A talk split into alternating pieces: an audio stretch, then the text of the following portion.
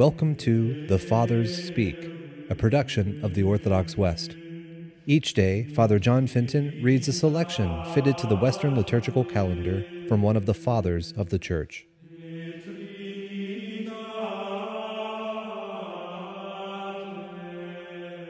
On this feast of St. John before the Latin Gate, let us listen to a homily by our Father among the Saints, Jerome. From where did the mother of the sons of Zebedee get her idea of a kingdom, that when the Lord said, The Son of Man shall be betrayed to the chief priests and the scribes, and they shall condemn him to death, and shall deliver him to the Gentiles to be mocked and scourged and crucified, and when he had announced it to the frightened disciples, the ignominy of his passion, she asks for the glory of a triumph? For this reason, I think, because at the end the Lord said, And the third day he shall rise again.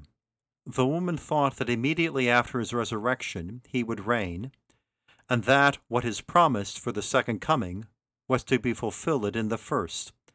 And with feminine greed she desired the present glory, forgetful of the future.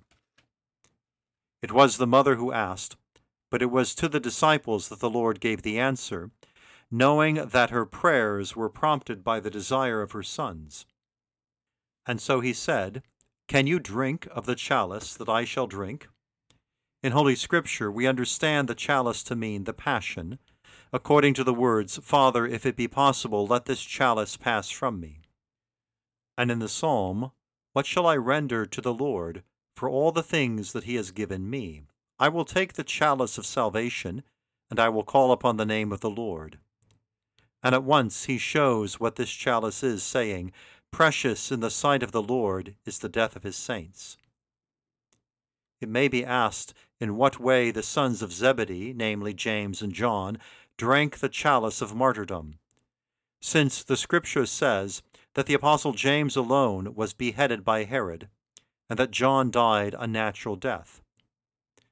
But if we read ecclesiastical history, in which it says that he, John, because of his bearing witness, was plunged into a vessel of burning oil, and from there went to receive his crown as an athlete of Christ, being at once banished to the island of Patmos, we shall see that martyrdom was not absent from his mind, and that John drank the same cup of martyrdom of which the three children drank in the fiery furnace, though the persecutor did not in either case shed blood.